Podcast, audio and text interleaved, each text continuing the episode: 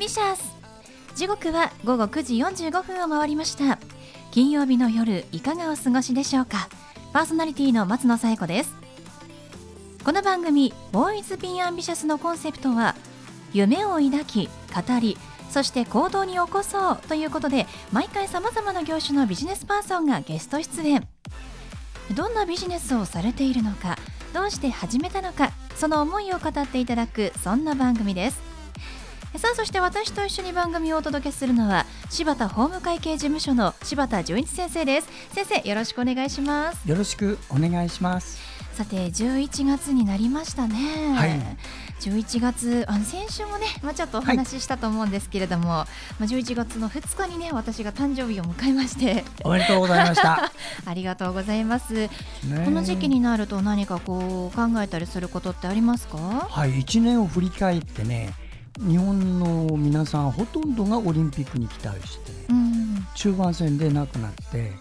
でコロナでえー、バタバタバタバタして終わったなっていうことが多いと思うんですよね。うん、まあ、でも本当にそうですね。今年何をやったかって言ったら、何も多分できてないことも多いですし、うん、コロナで大変だったっていう記憶がね、大きいので、ちょっとね来年明るいことに期待したいなって思いながらあと2か月過ごしたいですね、はい、そうですね。はいありがとうございます。それでは第33回ボーイズビーアンビシャススタートです。この番組は遺言相続専門の行政書士柴田法務会計事務所の提供でお送りします。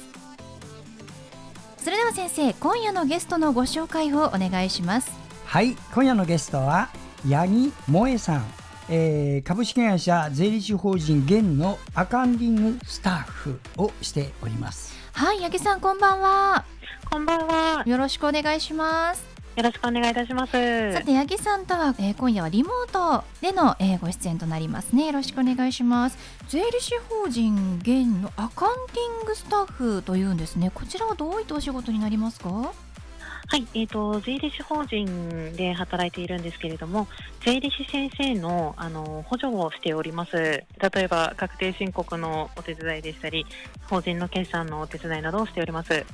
そうなんですね、まあ、そういう補助のお仕事をしている方はアカウンティングスタッフと言うんですね。では八木さんは、えっと、税理士さんになるのを今目指していらっしゃるということですか？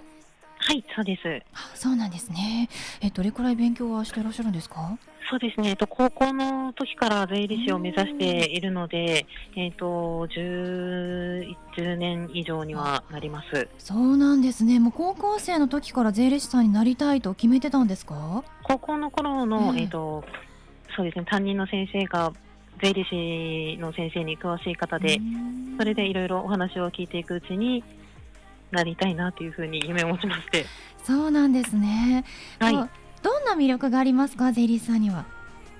そうですね、やっぱりし今になって思うことは、うん、お客様のあの会社のお手伝いができることっていうのが一番魅力的だとは思います。うそうなんですね。お手伝いができる、もう本当にあの素晴らしいことですけれども、これなんで税理士さんになりたいと思われたんでしょうか？最初はあの高校の先生か、うん、高校生の時の担任の先生から聞いた時は、はい、あの収入がすごいよっていうふうに聞きまして、えー、現実的になると年収がすごいよっていうふうに聞きまして、うん、それはいいと思って、うん、あの目指しているんですけれども、はい、まあ、今はいろいろ簿記を勉強していくにつれて、うん、あの面白いというふうにあの思いましていろいろ税法とか勉強しているんですけれども、やっぱりはい面白いので今目指しているところです。そうなんですね、まあ、最初、まあ、何も知らないところで確かにね大人になってこう収入いいよって言われたらあそれは魅力的と 思いますしね。お医者さんに、ね、なりたい方もねやっぱりこう収入がいいというあの、まあ、第一歩がある方も多いですから、まあでもそこがきっかけになって今その面白さというのを知って、えー、現実的に目指しているとい。うことなんですよね。はい、はい。あの、まあ、最近ね、えー、まあ、コロナで本当にまだまだ大変な状況なんですけれどもこう直接ね、お金に関わる仕事をしているということでこの現状というのは、まあ、コロナが始まってから3月4月から見てきて、えー、どういうふうに思われていますか、そうですね。私が担当しているところは飲食店のところが多い、うん、会社さんが多いんですけれどもやっぱりそうコロナの前と後では売上の客数あの客数ですとか売上高っていうのが大幅に変わってます。そうですよね。まあ、大幅結構8割ぐらい以上減っているというところも多いと聞きますけれども、そうなんでしょうか？はい、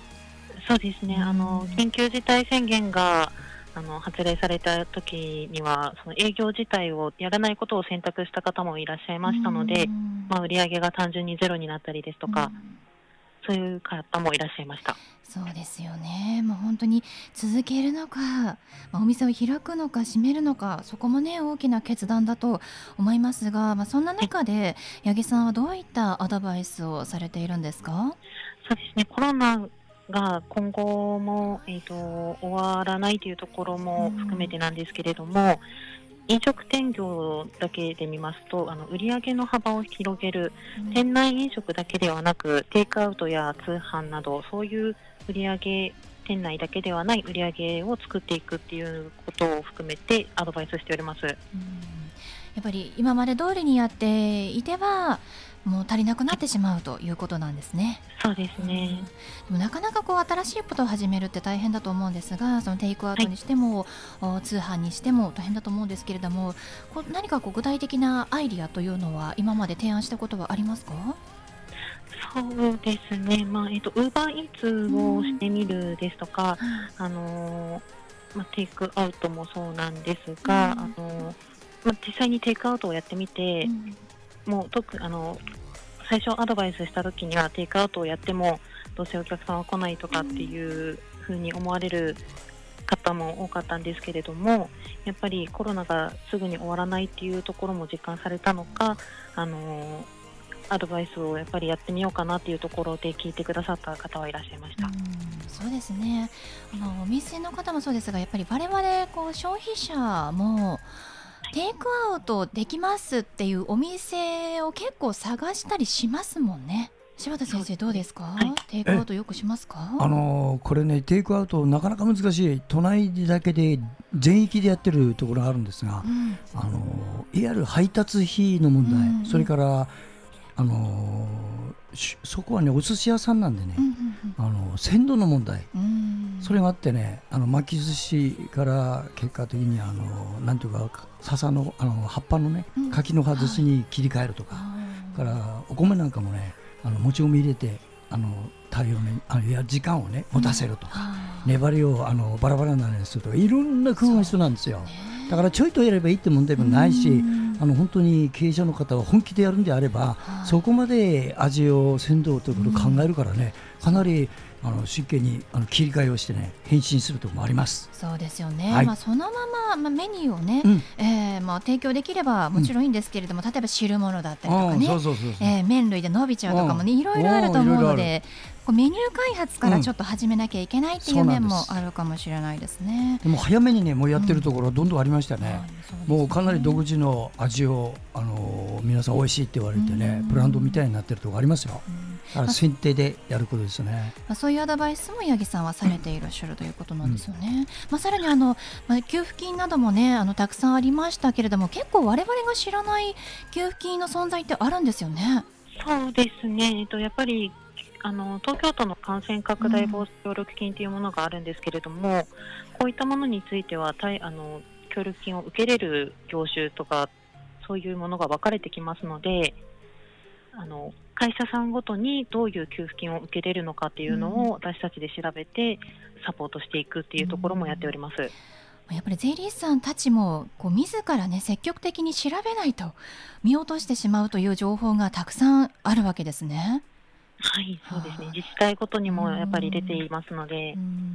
そうですね。あのではその八木さんに最後お聞きしたいんですが、はい、八木さんの夢は何ですか？はい、えーと、夢なんですけれども税理士になるということも夢になるんですが、うん、えーと、ちょっと地味になってしまうんですが、えーと、まめな人になって知識や経験をコツコツと重ねてお客様や職場などから必要とされる人材になることが夢です。いいですねこうコツコツとまめにやっていきたい、あのー、大事なことですね。ヤニ、さんのね、お勤めの税理士法人はね、遺言相続、板橋でもね有名です。遺言相続のベテランがいるんですいっぱい。そうなんだからよく高齢者の方はね、うん、あのぜひ聞いてください。遺言相続の税理士ったらねあの現ここが非常にあの信用があって、うん、安心して使えるところですよ。そうなんですね、はい、ありがとうございます。ということで、えー、本日のゲストは税理士法人現アカウンティングスタッフの八木萌さんでした。八木さんどうもありがとうございました。ありがとうございました。ありがとうございました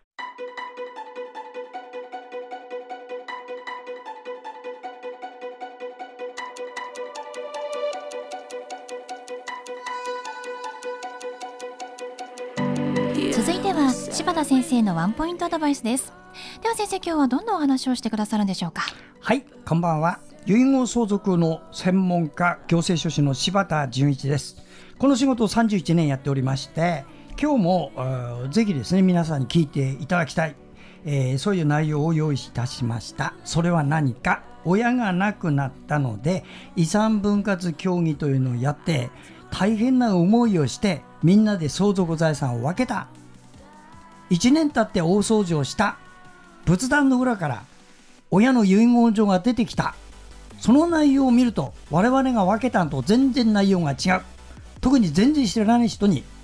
親は相続財産の一部を遺贈すると書いてあった。こういう遺言状が出てきた場合さああなたどうします？そういうテーマです。簡単に言います。すべてやり直しです。これね専門家でも知らない人結構いるんですよ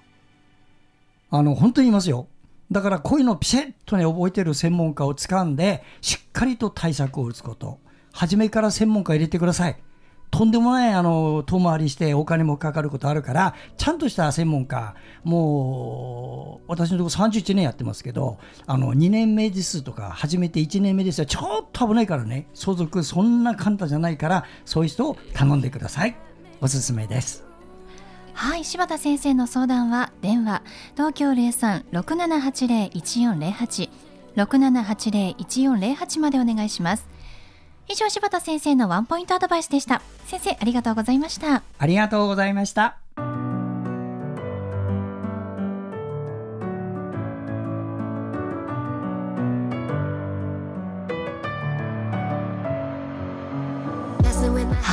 ことでお送りしてきました「ボイズ・ビー・アンビシャス」いかがでしたでしょうか？本日のゲストは税理士法人現のアカウンティングスタッフ八木萌さんでした。税理士さんになるために今事務所でお仕事をしているという方なんですけれどもこちらの税理士法人現さんは柴田先生ともかなり、えー、深いということです、はい、お付き合いが長いということですね、はい。どんな事務所なんですか？はい。私とのお付き合いは30年です、うん、それでねここはあのベテランがいっぱいいる税理士税理士法人です、はい、今相続だけで3名詳しい人がいましてその間にスタッフもあのたくさんいます。そういう意味ではね板橋ではもう有名なところなんですわ。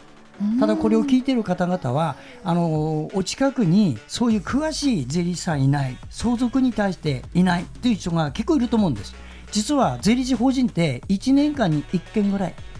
しかやらないから相続は、そういう意味ではよろしく。ぜひねあの詳しい税理士法人現あの検索をしてホームページご覧ください。それではまた来週この時間にお会いしましょう。お相手は松野紗友子と。柴田純一でした。それではさようなら。さようなら